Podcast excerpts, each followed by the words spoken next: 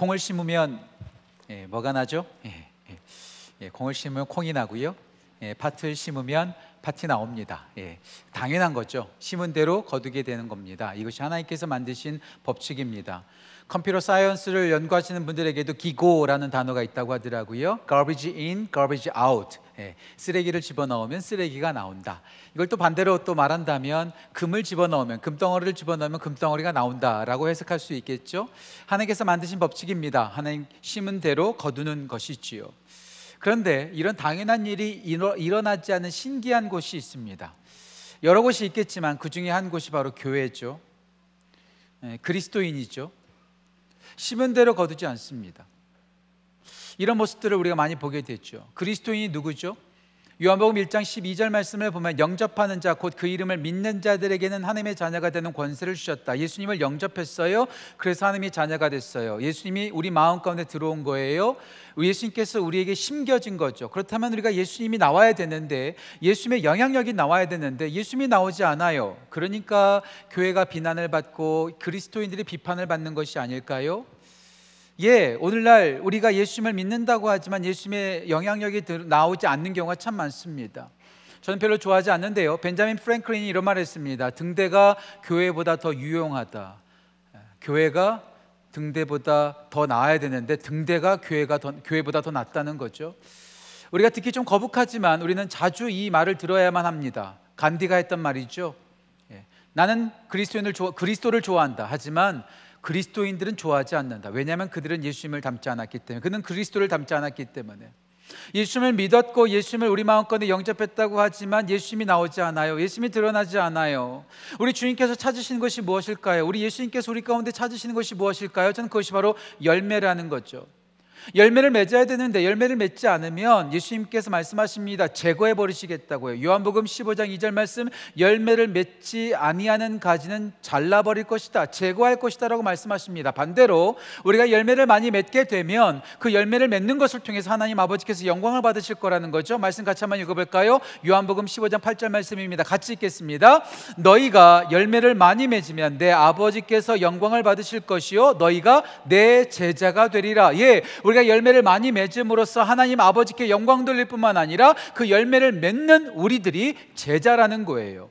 2022년 우리는 제자라는 사명을 가지고 함께 걸어가고 있습니다. 제자는 어떤 사람일까요? 예, 열매를 맺는 사람들입니다. 그렇다면 어떤 열매를 우리가 맺어야 할까요? 큰 교회 건물을 짓고 헌금을 많이 거두고 수많은 사람들이 모이고 우리가 부자가 되고 똑똑해지는 것 이것이 예수님께서 원하시는 열매일까요? 제자가 맺어야 될 열매일까요? 예, 그럴 수 있어요. 그럴 수 있어요. 틀린 거 아 닙니다. 하지만 정말 우리 주님께서 우리에게 원하시는 열매는 건물이나 사람 숫자가 아니라 진짜 중요한 것은 예수님의 성품의 열매를 맺는 것이죠. 우리 주님께서 우리에게 원하시는 것 성공이 아니라 성품입니다. 우리가 인기 있어지는 것이 아니라 인격, 예수님의 인격과 예수님의 품격을 갖는 것 이것이 바로 제자된 사람들의 모습이라는 거죠. N.T. Wright라고 하는 목사님이 그런 말씀하시더라고요. 예수님의 제자라고 하는 것은 예수님의 성품을 닮는 것이고 예수님의 성격대로 살아가는 것. 것이다 라고 말하시더라고요. 예, 그렇습니다.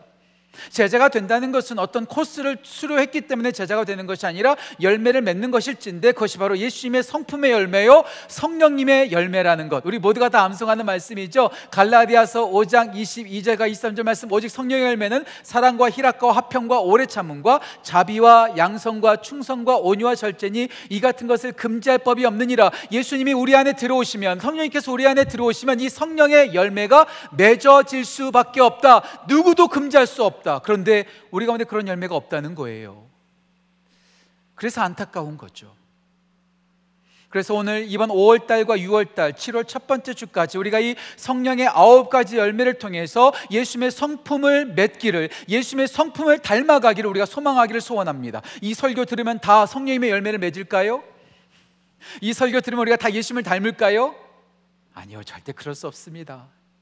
성령님의 열매를 맺고 예수님의 성품을 담는 것은요 어떤 코스를 우리가 수료하고 몇 번 설교 들었다고 해서 다 이루어지는 것이 아니죠 우리의 평생의 숙제입니다 우리가 평생 죽는 그 순간까지 예수님의 열매를 맺어가는 것. 그래서 이번 설교 시리즈를 통해서 우리가 그 열매를 맺기를 소망합니다. 그 열매를 맺기 위해서 우리가 계속해서 정진하겠습니다. 그런 다짐과 그런 소망이 우리 가운데 있기를 간절히 소원합니다. 그 열매 가운데 첫 번째 열매가 뭘까요? 예, 바로 오늘 우리가 함께 나눌 사랑이죠. 사랑. 사랑보다 중요한 거 없어요. 저는 기독교라는 말을 별로 좋아하지 않습니다. 종교라는 말도 별로 중요하지 않습니다. 좋아하지 않습니다. 왜냐하면 우리가 믿는 예수님이 기독교 한 종교가 아니거든요. 그런데 흔히들 말하잖아요. 기독교가 무슨 종교라고요?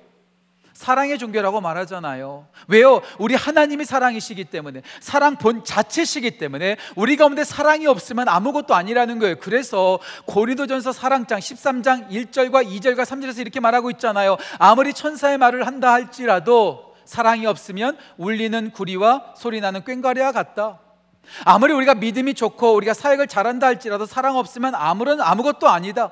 우리가 아무리 많은 구제를 하고 나눠준다 할지라도 사랑이 없으면 아무것도 아니다. 제가 이것을 이렇게 좀 요약하고 싶어요. 아무리 설교를 잘해도 사랑 없으면 소음에 불과하고 아무리 사역을 잘한다 할지라도 그 사역 가운데 사랑이 없다면 그것은 헛것이요. 그리고 우리가 아무리 나눠주고 구제한다 할지라도 사랑 없이 구제하고 사랑 없이 나눠주면 그것은 쓰레기를 나누는 것이다. 그만큼 사랑이 중요하다는 거예요. 사랑 없으면 아무것도 아니라는 것이죠. 우리 주님께서 우리 가운데 원하시는 것 바로 사랑을 원하고 계신다는 거죠.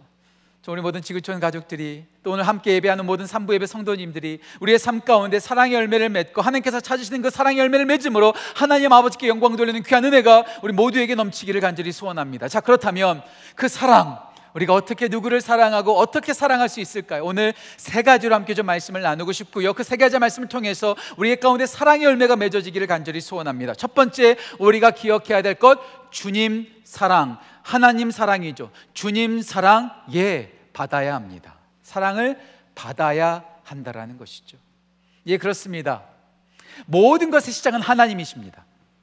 모든 것의 권한은 하나님께로 가야 돼요. 하나님부터 시작돼야 되는 거죠. 근데 우리 하나님께서 우리 가운데 말씀하시는 거예요. 사랑하라는 거예요. 어떻게 사랑하라고요? 오늘 37절 말씀 말하고 있죠. 예수께서 이르시되 마음을 다하고 목숨을 다하고 뜻을 다하여 주 너의 하나님을 사랑하라. 왜 주님께서는 우리 가운데 사랑하라고 말씀하시는 걸까요? 왜 우리 예수님께서는 그렇게 사랑을 강조하시는 걸까요? 사랑이 뭐길래? 제가 늘 자주 말씀드리죠. 사랑은 모든 것의 시작이고요. 모든 것의 출발이고요. 모든 것의 모리베이션, 동기가 됩니다. 제가 늘 자주 드리는 예화를 말씀드리죠. 누가 저를 위해서 가장 많이 기도한다고요? 기도할 수 있는 사람, 기도에 신학이 있는 사람, 시간이 많은 사람이 저를 위해서 기도하는 것이 아니요. 저를 사랑하는 사람이 저를 위해서 기도를 제일 많이 해요. 기도하는 방법 몰라도요, 익숙하지 않아도요, 시간이 없어도요, 저를 사랑하면 시간을 만들어내서라도 기도합니다. 누가 우리를 도와줄까요? 돈 많은 사람이 도와줄까요?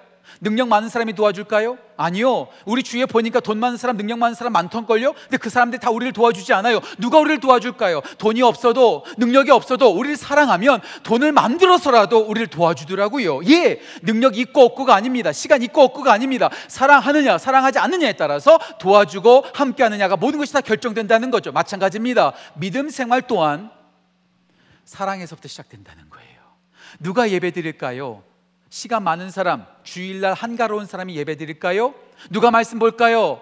성경 말씀에 호기심을 가지고 있는 사람들이 말씀을 읽을까요? 누가 기도할까요? 누가 헌신할까요? 누가 순종할까요? 시간 많은 사람들이 그렇게 하지 않습니다. 하나님을 사랑하면 시간이 없어도 시간을 만들어내서라도 예배하고 말씀 읽고 기도하고 순종하고 헌신하는 거예요. 모든 것의 출발점은 사랑이 있느냐, 사랑이 없느냐에서 결정된다는 것이죠. 예, 그래서 믿음 생활은 사랑하는 것이다 라고 말할 수 있는 거예요. 그래서 사랑이 중요하다는 사실이죠. 그래서 우리 주님께서 우리 가운데 마음을 다하고 목숨을 다하고 뜻을 다하여 하나님을 사랑하라 말씀하시는 거예요. 근데 여러분들 이 마태복음 22장 37절 말씀 마음을 다하고 목숨을 다하고 뜻을 다하여 사랑하라 이렇게 명령하신 말씀이 이해가 되세요? 납득이 가세요? 사랑하라고 명령하시는 이 말씀이 여러분들 기분 안 나쁘세요? 여러분 누군가가 나한테 찾아와서 너 나 사랑해야 돼. 대통령이 나한테 와서 너 나 사랑해야 돼 말하면 여러분들 기분 좋으세요? 안 좋으세요? 사랑이 명령한다고 해서 생기고 없어지고 하는 그런, 그런 성질의 것입니까? 누가 강요한다고 해서 사랑이 생겨납니까? 흔히들 말하잖아요. 돈 주고도 사랑은 살 수 없다고요. 명령한다고 해서, 강요한다고 해서, 말한다고 해서 사랑이 생겨나지 않는데 왜 우리 주님께서는 마음을 다하고, 목숨을 다하고, 힘을 다하여 너의 하나님을 사랑하라고 명령하시는 걸까요? 기분 안 나쁘세요? 한 번도 그런 생각 안 해보셨어요? 저는 이번에 이 말씀을 묵상하면서 왜 하나님께서 나에게 명령하시지? 명령한다고 사랑이 생기는 것도 아닌데 그러면서 이 말씀을 묵상하는데요. 제가 다시 그 마음으로 이 성경 말씀을 읽는데 다르게 읽히더라고요. 마태복음 22장 37절이 저의 눈에는 이렇게 보이더라고요. 말씀을 왜곡한다고 저를 비판한다 할지라도 전 이렇게 읽겠습니다. 주 너의 하나님이 마음을 다하고 목숨을 다하고 뜻을 다하여 주 너의 하나님이 너를 사랑하였다. 우리에게 사랑하라고 말씀하시는 것이 아니라 내가 마음을 다하고 목숨을 다하고 뜻을 다하여 너를 사랑했다라는 거예요. 예, 우리가 사랑받지 않으면 우리 사랑할 수가 없어요. 우리가 주님을 사랑하는 것이 아니라 먼저 주님께서 사랑하셨죠. 우리가 너무나 잘 아는 말씀 요한일서 4장 19절 말씀 우리가 하나님을 사랑한 것이 아니요 먼저 하나님이 우리를 사랑하셨다는 거예요. 대충 대충 사랑하신 것이 아니라 어떻게 해요? 하나밖에 없는 독생자 아들 예수 그리스도를 우리를 살리시기 위해서 주시기까지 최선으로 사랑하셨다는 거예요. 이게 바로 요한복음 3장 16절의 사랑 아닙니까? 하나밖에 없는 아들을 사랑하시 주기까지 우리를 사랑하신 거예요. 여러분 다 아시는 바대로 저는 두 자녀가 있습니다. 두 자녀가 있으니까 하나쯤 포기하고 여러분한테 내어놓을 수 있을까요? 아니요. 10명의 자녀가 있고 100명의 자녀가 있다 할지라도 그 중에 한, 한 아이 제가 취소 제가 포기하지 못합니다.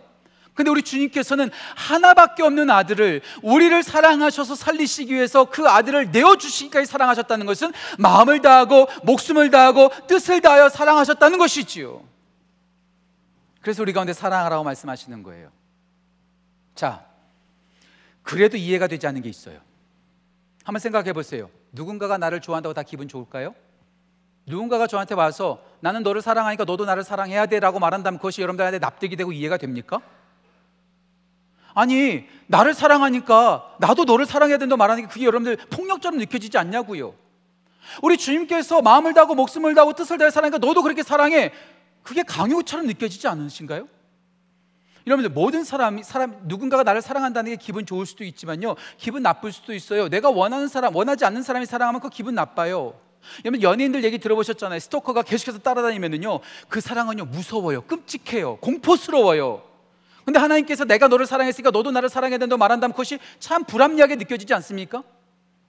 그런데요 그 사랑으로 인하여 우리가 유익을 얻었고 선물을 받았다면 이야기는 달라집니다. 우리를 괴롭히고 무섭게 하고 귀찮게 하기 위해서 사랑하는 것이 아니라 그 사랑을 통해서 우리가 유익을 경험하고 놀라운 선물을 받았다면 이야기는 달라진다는 거예요. 예, 그렇습니다. 우리 주님께서 우리를 마음을 다하고 목숨을 다하고 뜻을 다하여 사랑하셨는데 그 사랑으로 인해서 우리가 말할 수 없는 유익을 얻었어요. 그 유익이 성경책에 가득해요. 다 설명할 수 없지만 오늘 여러분들한테 이해를 돕기 위해서 다섯 가지만 소개할게요. 다섯 가지. 잘 들으세요. 다섯 가지인데 다섯 가지의 내용과 성경 구절만 기록하세요. 그 집에 가서 보시고요. 다섯 가지가 무엇인가? 하나님의 사랑을 받아서 우리 가운데 어떤 일이 일어나는가? 첫 번째, 하나님의 사랑을 받았기 까닭에 우리는 보호를 받습니다. 유다서 1장 1절 말씀, 하나님 아버지 안에서 사랑을 받아 예수 그리스도를 위하여 지키심을 받은 자 되었다라고 말하고 있어요. 하나님의 사랑 때문에 우리는 보호를 받게 되었어요. 두 번째, 하나님의 사랑 때문에 우리는 공급을 받게 됩니다. 마태복음 7장 11절 말씀, 악한 자라도 자식에게 좋은 것을 줄 줄 알거든 하물며 하늘에 계신 너희 아버지께서 너에게 좋은 것을 주시지 않겠느냐? 하나님 아버지께서 우리를 공급하십니다. 세 번째, 사랑받음으로 우리는 승리하게 됩니다. 로마서 8장 37절 말씀. 다시 말씀드릴게요. 로마서 8장 37절 말씀. 이 모든 일에 우리를 사랑하시는 이로 말미암아 우리가 넉넉히 이기는 이라 사랑받아서 우리가 승리하게 됩니다. 네 번째, 사랑을 받아서 우리는 축복을 받고 잘 되게 됩니다. 요한 3서 1장 3절 말씀. 사랑하는 자여 너의 영혼이 잘됨 같이 범사가 잘 되고 강건하기를 간구하노라. 예, 사랑 을 받았기 때문에 우리가 영혼이 잘 된다는 거예요. 다시 말씀드릴게요. 우리가 사랑을 받아서 하나님의 보호를 받습니다. 유다서 1장 1절 말씀. 하나님의 사랑을 받아서 우리가 공급을 받습니다. 마태복음 7장 11절 말씀. 사랑을 받아서 우리는 어떤 일에든지 승리할 수 있습니다. 로마서 8장 37절 말씀. 네 번째, 사랑을 받아서 우리는 잘 되게 됐습니다. 요한 3서 1장 3절 말씀. 그런데요. 이 네 가지 너무 중요하지만 다섯 번째와 비교할 수 없습니다. 이 네 가지가 없다 할지라도 마지막 다섯 번째 때문에 이 사랑이 놀라운 거예요. 뭘까요? 그 사랑을 받았기 까닭에 우리가 구원받은 거예요. 그 사랑을 받았기 까닭에 죽었던 우리가 살아난 거예요. 그 사랑을 받았기 때문에 지옥에 들어갈 진노의 자식들이 천국에 들어갈 하나님의 자녀가 되었다는 것. 이것이 가장 감격스러운 일이라는 거죠. 그 말씀이 무엇입니까? 우리 같이 읽어봤으면 좋겠어요. 예배소서 2장 4절과 5절 말씀 우리 같이 읽었으면 좋겠어요. 영상을 보고 같이 읽겠습니다. 긍휼이 풍성하신 하나님이 우리를 사랑하신 그 큰 사랑을 인하여 허물로 죽은 우리를 그리스도와 함께 살리셨고 너희는 은혜로 구원을 받은 것이라 그 큰 사랑으로 인하여 죽었던 우리가 살아났대요. 우리가 교통사고로 죽을 뻔하다가 물에 빠져 죽을 뻔하다가 누가 살려주면 그것 때문에 너무나 감사하고 그 사람에게 살해하잖아요. 그런데 영원히 죽었던 우리를 영원히 살리셨다. 이보다 감격스럽고 이보다 놀라운 선물이 어디 있어요? 그러니까 마음을 다하여 목숨을 다하여 뜻을 다하여 다 사랑하라는 그 말씀이 우리 가운데 강요가 아니고 우리 가운데 명령이 아니고 우리가 마땅히 주님께서 우리를 그렇게 사랑하신 것처럼 우리도 사랑해야 된다는 것이죠. 이 놀라운 선물이 사랑 가운데 있어요. 그러니까 우리가 그 사랑에 반응하는 거죠. 그냥 대충대충 사랑하면 안 되는 거예요. 주님께서 마음을 다하고 목숨을 다하고 뜻을 다하여 사랑했던 것처럼 우리도 똑같이 마음을 다하고 목숨을 다하고 뜻을 다하여 사랑하는 것. 이것도 사랑하고 저것도 사랑하고 이 사람도 사랑하고 저 사람도 사랑하고 이것저것 다 사랑하듯이 주님을 사랑하는 것 심심풀이로 사랑하는 것이 아니라 마음 다하여 목숨 다하여 뜻을 다하여 사랑하는 것. 그래서 제가 여러분들한테 자주 소개하죠.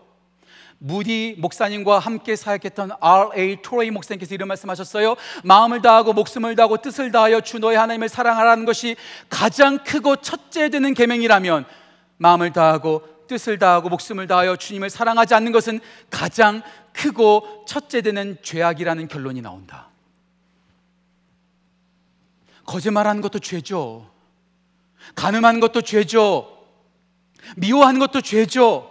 하지만 그 모든 근원이 무엇인가? 하나님을 사랑하지 않기 때문에 거짓말하는 거예요. 하나님을 사랑하지 않으니까 하나님 마음을 아프게 하는 일들을 하는 거예요. 예. 모든 것의 출발점은 사랑이라는 것이죠. 그래서 어거스틴 이런 말 했어요. 하나님을 사랑하십시오. 그리고 당신 하고 싶은 대로 하십시오. 이 말이 무슨 말이에요? 하나님을 사랑하는 사람이 하고 싶은 일을 할 때 하나님께서 싫어하시는 일을 할까요? 아니죠. 우리 모두가 하나님의 사랑을 지금 받고 있다는 것. 마음을 다하고 목숨을 다하고 뜻을 다하여 사랑하신 그 모든 사랑이 우리 가운데 있다는 것. 그 사랑을 받아야 된다는 거예요. 주님께서 1등으로 사랑하신 것처럼 우리도 최고로 사랑해야 된다는 것. 예. 사랑은요, 1등과 1등이 만나는 거예요. 최고와 최고가 만나는 거예요. 1등으로 사랑하는 사람과 1등으로 사랑하는 사람이 만나야지 행복한 것이지, 1등으로 사랑하는 사람과 2등과 사랑, 사랑하는 사람이 만나면 불행한 거죠. 제가 초등학교 6학년 때 저희 형을 따라서 서울 명보극장에 가서 영화를 한 편 봤거든요. 그게 바람과 함께 사라지다였어요. 초등학교 6학년짜리 12살짜리가 그 4시간 정도 되는 그 영화를 보러 갔거든요. 근데 어린 마음에 그 영화를 보면서 참 많은 걸 배웠어요. 거기 보면은요, 비비안 리하고 클라크 게이블이 나오잖아요. 비비안 리가 스칼렛 오하라 역을 했고요. 그, 저기 클라크 게이블이 레트 버틀러 역할을 했는데 이 레트 버틀러 이 남자는요, 이 여자를요, 1등으로 사랑해요. 최고로 사랑해요. 그런데 이 비비안리는 이 남자를 사랑하지 않는 건 아니에요. 사랑해요. 그런데 더 사랑하는 사람이 애슐리라는 남자가 있어요. 아니, 남자는 1등으로 사랑하는데 여자는 1등으로 사랑하지 않고 2등, 3등으로 사랑하니까 이 두 사람의 만남이 너무나 괴로운 거예요. 너무나 불행한 거예요. 영화 마지막에 어떻게 끝나죠? 헤어지면서 끝나잖아요. 남자가 삐져서 떠나버리잖아요. 예. 1등과 1등이 만날 때 행복한 거죠. 우리 주님께서 우리를 1등으로 사랑하세요. 마음을 다하여 목숨을 다하여 뜻을 다하여 우리를 사랑하셨는데 우리는 대충대충 사랑한다? 불행한 거죠.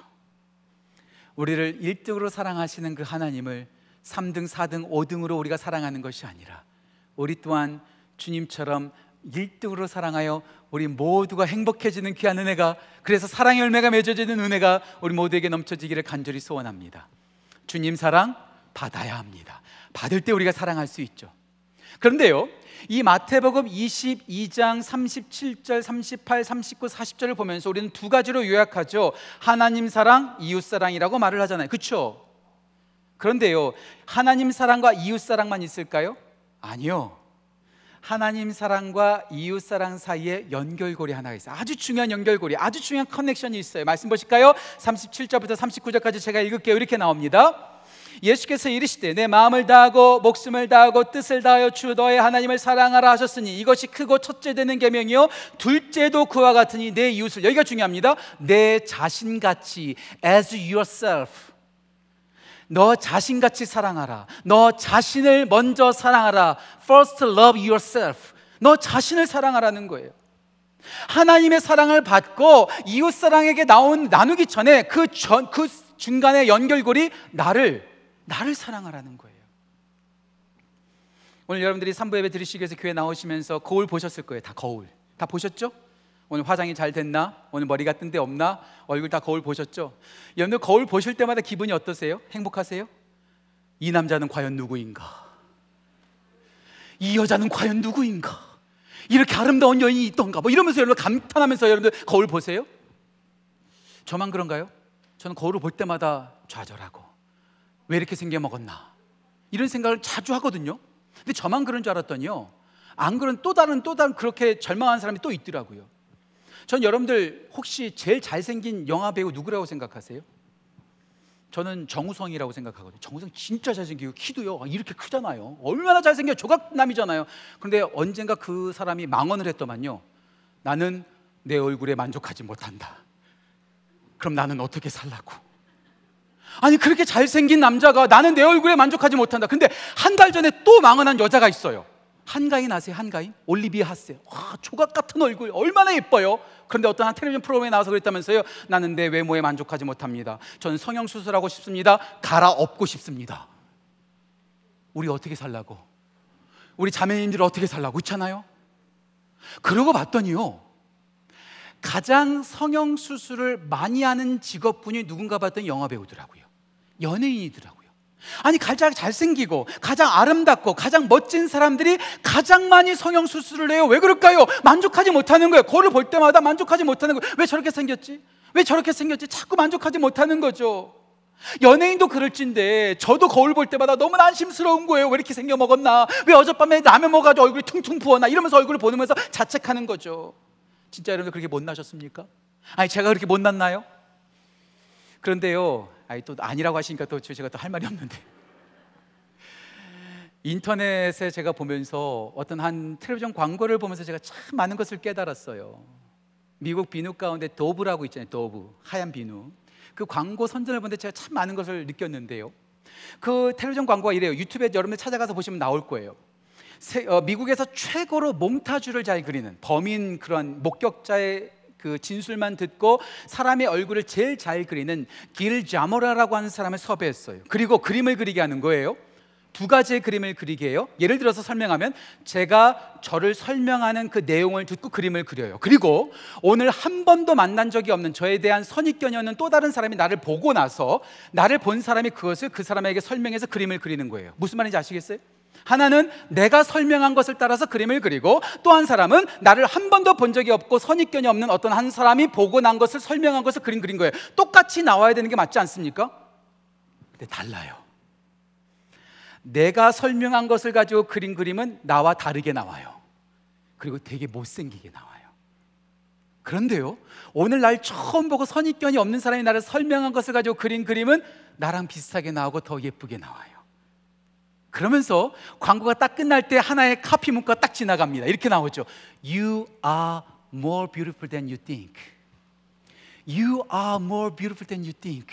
당신은 당신이 생각하는 것보다 훨씬 더 아름답고 예쁩니다. 내가 보기에 너무나 비참한 거예요. 내가 보기에 너무나 안심한 거예요. 내가 보기에 너무나 부족한 거예요. 하지만 다른 사람이 볼 때 그렇지 않다는 거예요. 예, 우리 모두가 하나님께 소리를 마음을 다하고 목숨을 다하고 뜻을 다해 사랑한 거 다 알지만 거기에서 나를 제외하는 경우가 많아요. 하나님 그렇죠. 모두 그렇게 사랑하시는데 나만 빼고 모든 사람 다 기뻐하는데 부족한 나는 빼고 나는 사랑받을 자격 없어요. 나는 부족해요. 나는 억울해요. 자꾸 나 자기를 자꾸 비하하는 거죠. 여러분 그렇지 않아요. 모든 사람을 사랑하고 당신도 사랑하셨어요. 여러분들도 사랑하셨어요. 저도 사랑하셨어요. 저를 존귀하게 여기세요. 왜요? 이유가 딱 하나예요. 우리를 만드셨기 때문에. 나를 하나님께서 만드셨다는 거예요.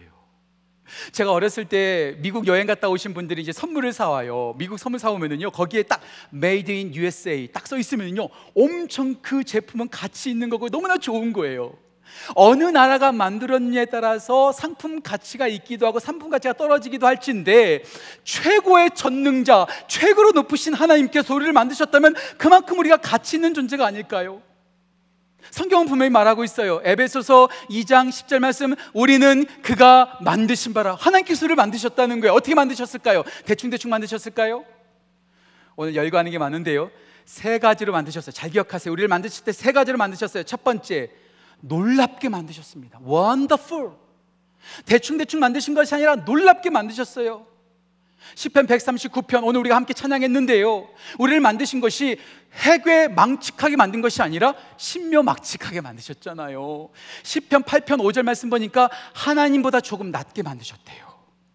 그만큼 우리가 하나님의 위대한 작품이고 놀랍게 만드셨다는 거예요. 거기서 끝나잖아요. 두 번째, 우리를 유일하게 만드셨어요.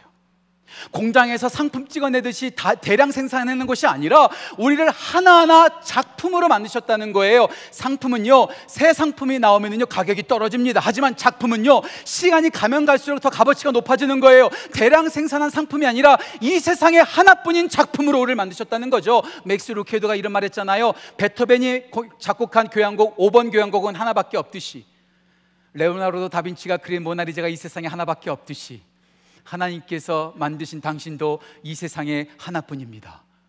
여러 개가 있다면 가치가 떨어지죠. 하지만 하나밖에 없다면 희소 가치가 있는 거예요.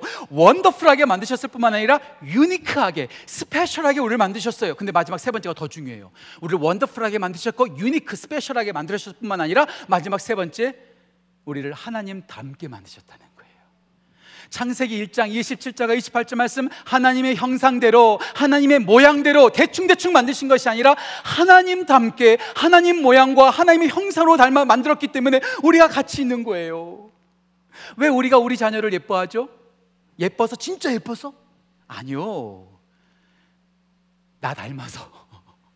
우리 닮아서 사랑스러운 거예요. 거슴도치도 자기 자식 사랑한다고 하잖아요. 예, 그런데 우리 하나님께서 우리 자기 닮은 우리를 볼 때마다 얼마나 기뻐하시겠습니까? 얼마나 사랑스러워 하시겠습니까? 우리가 그런 존재라는 거예요. 원더풀한 작품이고요. 유니크한 작품이고요. 하나님을 닮은 작품이라는 거. 그래서 하나님께서 우리를 보실 때마다 너무나 사랑스럽게 보시죠. 하나님께서 우리를 어떻게 보시는지 말씀 같이 한번 읽어볼까요? 스바냐서 3장 17절 말씀. 우리 영상 보고 같이 한번 읽었으면 좋겠어요. 같이 읽겠습니다. 너의 하나님 여호와가 너의 가운데 계시니 구원, 그는 구원을 베푸실 전능자시라. 그가 너로 말미암아 기쁨을 이기지 못하시며 너를 참잠히 사랑하시며 너로 말미암아 즐거이 부르며 기뻐하시랴 우리 볼 때마다 기쁨이 넘치는 거예요. 왜요? 하나님 닮았으니까. 하나님의 놀라운 작품이니까. 하나님의 유니크한 작품이니까 우리를 볼 때마다 기뻐하시는데 우리는 거울을 보면 한숨 쉬고 앉아 있다면 그 문제 있는 거 아니겠어요? 거울을 보실 때마다 여러분들은 어떻게 보십니까? 오늘도 머리가 더 빠졌구만. 오늘도 주름살이 하나 늘었어. 이 얼굴 어떻게 하나? 오징어야, 꼴뚜기야. 뭐 이렇게 보면서 여러분 거울 보고 계시지 않습니까? 그런데요. 영어에 기적이라는 단어가 miracle이잖아, miracle. 그런데요. 이 miracle이라는 단어가 라틴어 miro, M-I-R-O, miro에서 나왔는데 이 miro라는 단어에서 miracle도 나왔지만 또 다른 단어가 하나 더 나왔어요. 그게 뭐냐면 mirror, 거울이 나왔어요. 거울. 왜 거울이라는 단어의 근원 원그 원, 그 근간이 왜 기적일까? 거울을 볼 때마다 한숨 내쉽고 이 사랑받지 못할 부족하고 연약한 존재야라고 하면서 불평하면서 보라고 그 거울이 만들어진 것이 아니라 하나님의 위대한 작품, 하나님의 유니크한 작품, 하나님을 닮은 작품을 보면서 기적이구나. 감탄하면서 보라고 그 거울이 만들어진 것이 아닐까요? 예, 그래요. 우리는 우리 거울을 볼 때마다 하나님의 작품을 보는 거죠. 내가 웃으면 거울 속에 있는 나도 웃어요. 하지만 내가 찡그리면 거울 속에 있는 나도 찡그려요. 내가 불평하면 거울 속에 있는 나도 불평해요. 하지만 내가 감사하면 거울 속에 있는 나도 감사하는 거죠. 거울을 볼 때마다 여러분 선언하세요. 하나님의 위대한 작품이라고, 하나님의 유일한 작품이라고, 하나님을 닮은 작품이라고 자기를 꺼내주면서 여러분들 이렇게 토닥여 주세요. 어떤 분이 이렇게 말하더라고요. 자기를 껴안아 줘야 된다는 게 자기를 이렇게 껴안아 주고 그래 너 괜찮아. 너 위대한 하나님의 작품이야. 너 독특한 하나님의 작품이야. 너 하나님을 닮은 작품이야. 위로해 주세요. 자기를 그렇게 사랑해 주시는 거예요. 하나님을 마음과 목숨과 뜻을 다하여 사랑할 뿐만 아니라 자기 자신도 마음을 다하고 뜻을 다하고 목숨을 다하여 사랑하는 그래서 사랑의 열매를 맺어가는 우리 모든 지구촌 가족 되시기를 간절히 소원합니다. 사랑을 받았고 나 또한 사랑받고 있다는 것을 알았다면 이제 주님 사랑, 자기 사랑 마지막 세 번째로 가는 거죠. 그래요. 이웃사랑입니다. 이웃사랑 어떻게 해야 될까요? 예, 이웃사랑 나눠야 합니다. 하나님의 사랑을 받았다면 나도 사랑받고 있다는 것을 알았다면 이제 그 사랑을 나 혼자 독점하는 것이 아니라 그것을 이웃 사람들에게 나눠야 한다는 것. 하나님 사랑, 자기 사랑, 이웃 사랑. 이 세 가지는 항상 있을 것인데 어디서 많이 들어보지 않았어요? 세 가지 중에 목사님 저는 두 개는 있고요. 한 개는 아직 안 돼요. 목사님, 전 세 가지 중에 두 가지는 있는데 한 개는 안 돼요. 아, 이럴 수 없다는 거예요. 하나가 없으면 다 없는 거예요.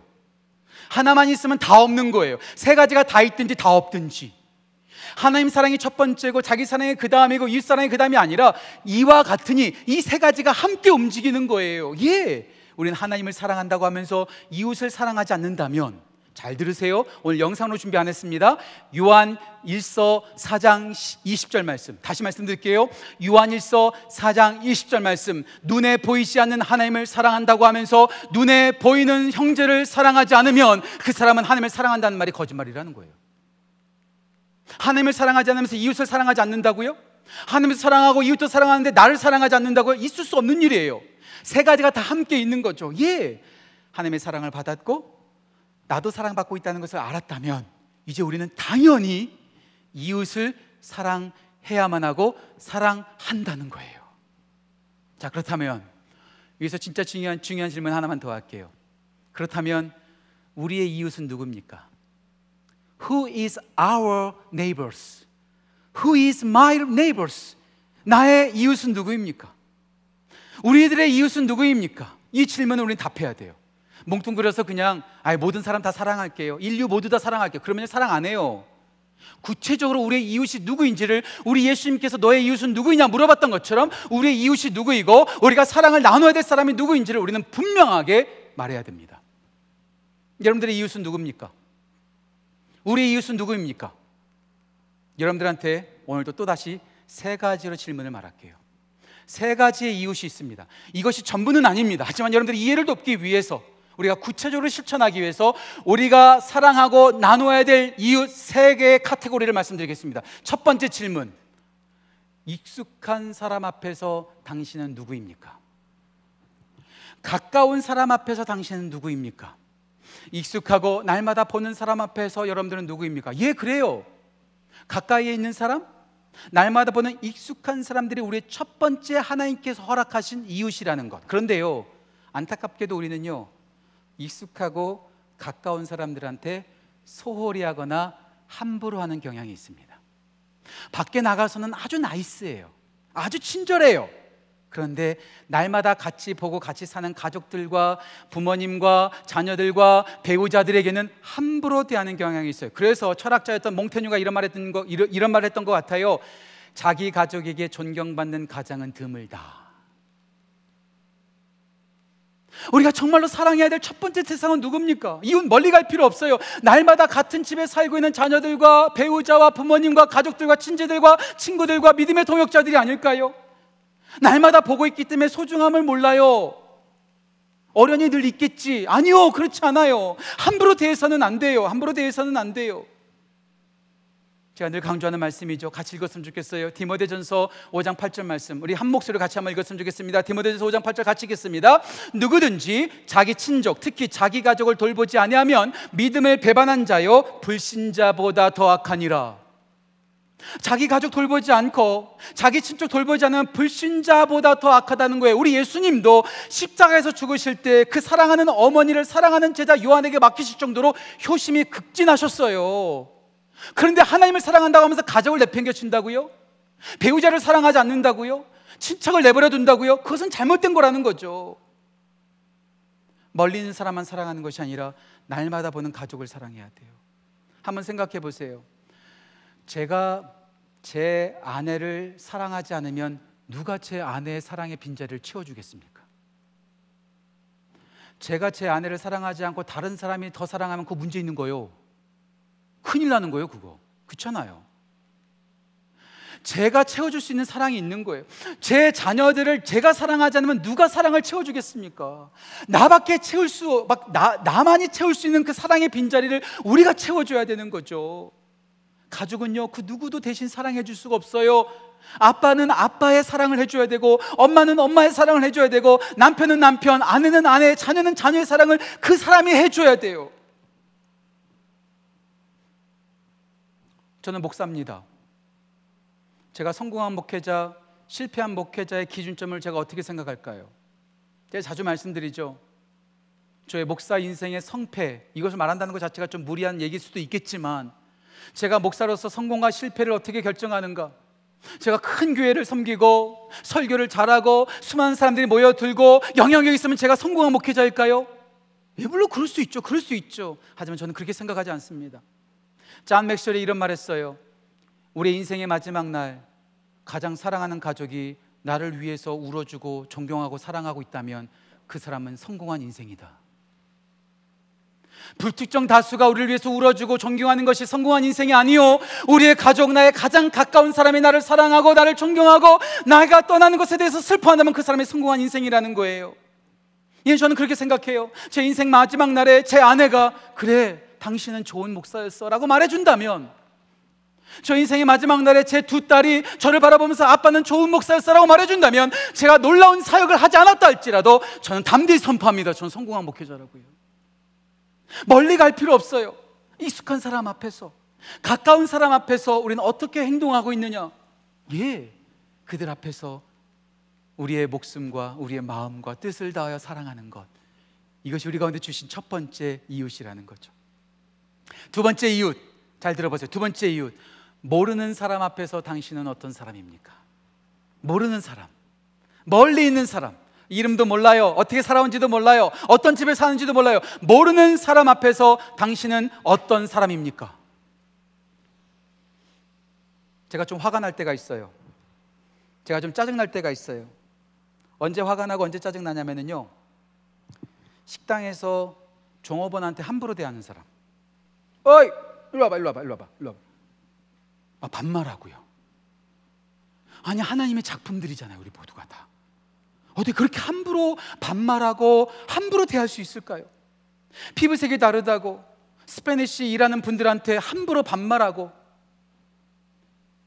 나한테 좀 가진 거 없다고 나보다 좀 덜 배웠다고 함부로 비아냥거리고 조롱하는 것 정말 그거 안 되는 거예요 안 되는 거예요 안 되는 거예요 모르는 사람 나보다 없는 사람들 가난한 사람들을 도와주는 것 이것이 우리가 마땅히 해야 될 일이죠 우리 예수님께서 말씀하셨잖아요. 마태복음 25장에서 의인과 악인을 나누세요. 양과 염소를 나누세요. 그 의인을 나누시면서 우리 주님께서 말씀하시죠. 내가 줄일 때 네가 먹여 주었고 내가 목마를 때 마시게 해 주었고 내가 나그네 되었을 때 내가 나를 영접해 주었고 내가 헐벗었을 때 옷을 입혀 주었고 내가 아플 때 돌봐 주었고 내가 감옥에 갇혔을 때 와서 보았느니라. 의인이 말하잖아요. 주님 저 그런 적 없는데요. 그랬더니 그 예수님께서 뭐라고 말씀하시죠? 말씀 같이 한번 읽어볼까요? 마태복음 25장 40절 말씀 영상 보고 같이 읽었으면 좋겠어요. 같이 읽겠습니다. 임금이 대답하여 이르시되 내가 진실로 너에게 이르노니 너희가 여기 내 형제 중에 지극히 작은 자에게 너희가 하나에게 한 것이 곧 내게 한 것이니라. 작은 자, 가진 것이 없는 자, 소외된 자를 극진히 섬기는 것 우리에게 허락하신 이웃이라는 거예요. 예, 그래요. 없는 사람, 가지지 않은 사람, 나보다 못한 사람들을 존중하며 그들을 잘 섬기고 사랑을 나누는 것, 그들에게 대충대충 사랑하는 것이 아니라 옵을 던져주고 끝나는 것이 아니라 마음을 다하고 목숨을 다하고 뜻을 다해 사랑하는 것, 우리 가운데 허락하신 이웃이라는 거죠. 그런 의미에서 저는 우리 교회가 참 좋아요. 이번에 뭐 이렇게 이쪽 지역 한국 신문을 보니까 뭐 어디에서 얼마 우크라이나 섬겼다, 뭐 몇만 불 섬겼다, 뭐 몇천 불 섬겼다 막, 막 나오더라고요. 근데 제가 이번에 너무나 감사한 것, 아, 우리 교회에서 2만 2천 불 정도 섬겼잖아요. 얼마나 감사한지 몰라요. 단기간에 우리가 헌금했지만 어디 광고 내지 않아. 우리들끼리만 얘기합시다. 예. 우리 가운데 우크라이나 가본 사람 있어요? 우크라이나 친구 있는 분 있으세요? 혹 있을지도 모르겠지만 거의 없잖아요. 그런데 모르지만 멀리 있지만 그들이 어려운 가운데 있다고 하니까 헌금을 내서 그들을 섬기는 거예요. 오늘도 오후 2시에 워싱턴 DC에 나가서 노숙자들을 섬겨요. 이번 7월 달에 우크라이나 체코 땅에 가서 그 난민들을 섬기기로 했어요. 8월 달에 우리 인디안 원주민들을 섬기기로 했어요. 예, 그래요. 모르지만 어떻게 생겼는지도 모르지만 함께 살지도 않겠지만 그 어려움 속에 있는 이웃들을 섬기고 마음을 다하고 목숨을 다하고 뜻을 다하여 섬기는 것 그것이 우리가 섬겨야 될 사랑을 나눠야 될 이웃이라는 거죠. 익숙한 사람 앞에서 당신은 어떻게 하고 있습니까? 모르는 사람 앞에서 당신은 어떻게 하고 있습니까? 마지막 세 번째가 진짜 힘들어요. 저도 힘들어요. 하지만 세 번째 우리가 질문 이렇게 합니다. 불편한 사람 앞에서 당신은 누구입니까? 아니, 나를 불편하게 하는 사람 앞에서 나는 당신은 누구입니까? 나를 힘들게 하고 나를 괴롭히고 나를 짜증나게 하고 나를 핍박한 사람 앞에서 여러분들은 어떻게 하고 있습니까? 세상은 욕을 받으면 욕하라고 되어 있어요. 누군가가 때립니까? 정당방위가 되는 거죠. 그때부터 때리면 되는 거예요. 누군가가 나를 비난합니까? 우리도 비난하면 되는 거예요. 세상은 그런 법칙으로 이렇게 돌아가고 있어요. 하지만 우리 주님은 그렇게 말씀하지 않으시죠. 마태복음 5장 44절 말씀 원수를 사랑하라. 그리고 여기가 더 무서워요. 여기가 더 어려워요. 너를 핍박하는 자를 위하여 기도하라. 세상은 받은 대로 돌려주면 돼요. 아니요, 받은 것보다 더 돌려주기도 해요. 하지만 예수님을 믿는 사람들은 불편한 사람을 품어주는 거예요. 불편한 사람을 위해서 기도하는 거예요. 불편한 사람을 위해서 축복하는 거예요. 예, 우리가 그것이 해야 될 일이라는 것이죠. 우리 주님께서 그렇게 하셨기 때문에 그래요. 우리 주님께서 십자가 위에 달리셨었을 때 자기에게 조롱하고 비웃음하는 그 모든 사람들을 향해서 아버지 저들이 하는 일을 알지 못합니다. 저들을 용서하여 주옵소서. 예. 그들이 비난한다 우리도 똑같이 비난하면 안 돼요. 자석 N극과 N극, S극과 S극이 서로 붙지 않고 서로 밀어내잖아요. 나를 불편하게 하는 사람, 나가 불편한 사람은요, 가까이 다가가도 물러갈 때가 있어요. 그래도 포기하지 마세요. 우리가 할 수 있는 거 두 가지 제가 소개해 드릴게요. 축복하고 기도하는 거예요. 기도하고 축복하는 거예요. 교회 안에서도 불편한 사람 있으십니까? 지나가다 저쪽에서 복도 오면 이쪽 쪽으로 돌아가고 어쩔 수 없이 만나면 에이 또 만나서 오늘 아 오늘 진짜 기분 잡죠. 이렇게 하지 마시고요. 어쩔 수 없이 만날 때는 그에게 축복해 주는 거예요. 위로하는 거예요. 저는 감히 선포합니다. 아니요, 담대히 선포합니다. 예수님을 믿는 사람들에게는 저주할 권한이 없습니다. 오직 우리가 가지고 있는 것은 축복할 권한밖에 없습니다. 저는 감히 선포합니다. 아니요, 담대하게 선포합니다. 우리 예수님을 믿는 사람들에게는 비판할 권리와 비난하고 판단할 권리가 없습니다. 오직 우리에게 있는 것은 기도하는 것이요, 축복하는 권한밖에 없다는 것. 나를 불편하게 한 사람, 나를 힘들게 한 사람 만날 때 그들에게 웃어주면서 축복하는 것, 그리고 그들을 위해서 지금도 날마다 기도하는 것, 우리 가운데 허락하신 이웃들이라는 것이죠. 익숙하고 가까이 있는 가족들을 마음과 목숨과 뜻을 다하여 멀리 있는 내가 모르는 멀리 있는 그 이웃들을 위해서 마음과 목숨과 뜻을 다하여 그리고 나를 불편해하고 힘들게 하는 그런 사람들 나를 미워하는 사람들까지도 마음을 다하고 목숨을 다하고 뜻을 다하여 사랑하는 것. 분명히 말씀 말하고 있어요. 둘째도 그와 같으니 하나님을 사랑하는 것처럼 그렇게 이웃을 사랑하라는 거예요. 전 우리 교회가 그렇게 이웃들을 사랑하고 이웃들에게 그 하나님의 사랑을 나누는 귀한 은혜가 우리 지구촌 가족들 가운데 넘치기를 간절히 소원합니다. 하나님의 사랑을 받았고 그 사랑이 나에게도 있다는 것을 알았다면 이제 그 사랑을 나누어야 한다는 것이죠. 제가 우리 교회에서 청년부 섬길 때 여기 우리 신혼부부셀 아하셀이 있었던 우리 지체들이 있는데요. 지금 한국 간 지체인데요. 서로 가족들끼리 모여서 당신의 가족의 모토가 뭡니까? 당신의 가족의 어, 가운이 뭡니까? 이렇게 나누는 시간이 있었어요. 그때 한국에서 왔던 우리 성필 형제라는 형제가 있었는데 그 형제가 했던 말을 저는 아직도 잊을 수가 없어요. 그 형제가 한국에서 결혼을 했는데 한국에서 결혼할 때 주례를 해주신 분이 이동원 목사님이라는 거예요. 여러분 대충 결혼식 가면 주례 안 듣잖아요. 다 그 소리가 그 소리고 저 소리가 저 소리고 다 그렇잖아요. 그래서 주례에 잘 집중하지 않는데 그 결혼한 당사자들은 어떻겠습니까? 무슨 생각이 떠오르겠어요? 근데 그날 이동원 목사님께서 설교 시간 마지막에 주례 마지막에서 아주 중요한 말을 하셨다는 거예요. 그것이 제가 알아봤더니 우리 목사님이 결혼 주례할 때마다 레파토리로 나오는 말이에요. 이렇게 말씀하셨다는 거예요. 마지막에 인생의 여러분들의 삶 속에서 자네들의 자녀가 자녀들에게 자네들에게 찾아와서 아빠, 엄마, 천국이 어떤 곳이에요? 엄마, 아빠, 천국이 어떤 곳이에요? 그렇게 물어볼 때 당신들은 이렇게 답할 수 있어야 합니다. 바로 우리 집 같은 곳이야. 바로 우리 가족과 같은 곳이야. 여기 가정, 우리 집이 바로 천국이야. 그렇게 천국과 같은 곳이 될 수 있도록 서로 사랑하면서 살아가라고 이렇게 당부하시더라는 거예요. 예. 천국에 사는 방법 여러분 알려드릴까요? 사랑하면 우리가 살아가는 삶이 천국입니다. 지옥을 경험하게 하는 방법 알려드릴까요? 미워하면 그곳이 바로 지옥입니다. 전 우리 교회가 우리 모든 지구촌 가족들이 미움을 심고 미움을 심어서 지옥을 경험하는 것이 아니라 사랑을 심어서 천국을 경험하는 귀한 은혜가 우리 모두 가운데 넘치기를 간절히 소원합니다. 말씀 같이 한번 읽어볼까요? 우리 찬양팀 올라오시고요. 요한복음 13장 34절과 35절 말씀 우리 주님께서 우리에게 하신 명령인데요. 이 말씀 참 중요해요. 요한복음 13장 34절과 35절 말씀 같이 읽겠습니다. 새 계명을 너에게 주노니 서로 사랑하라. 내가 너희를 사랑한 것 같이 너희도 서로 사랑하라. 너희가 서로 사랑하면 이로써 모든 사람이 너희가 내 제자인 줄 알리라. 말씀 암송 많이 하고 기도 많이 하고 단기 선교 많이 간다고 해서 세상 사람들이 우리에게 제자라고 말하지 않습니다. 전 설교를 시작하면서 그리스도인들이 비난받고 있다는 사실을 말씀드렸어요. 왜 비난받고 있을까요? 우리가 사랑을 심고 있지 않기 때문에 그런 것이 아닐까요? 우리가 허락하신 자녀들, 우리가 허락하신 믿음의 동역자들, 또 멀리 있는 사람들, 원수까지도 사랑하고 있지 않고 지지고 볶고 싸우고 있기 때문에 세상이 우리를 보면서 손가락질하는 것이 아닐까요? 우리가 정말로 심어야 될 것, 바로 주님께서 우리를 사랑하신 것처럼 우리도 사랑을 심는 것입니다. 그 사랑을 심고 나아가는 귀한 은혜가 우리 모든 지구촌 가족들 가운데 사랑의 열매가 가득하기를 간절히 소원합니다.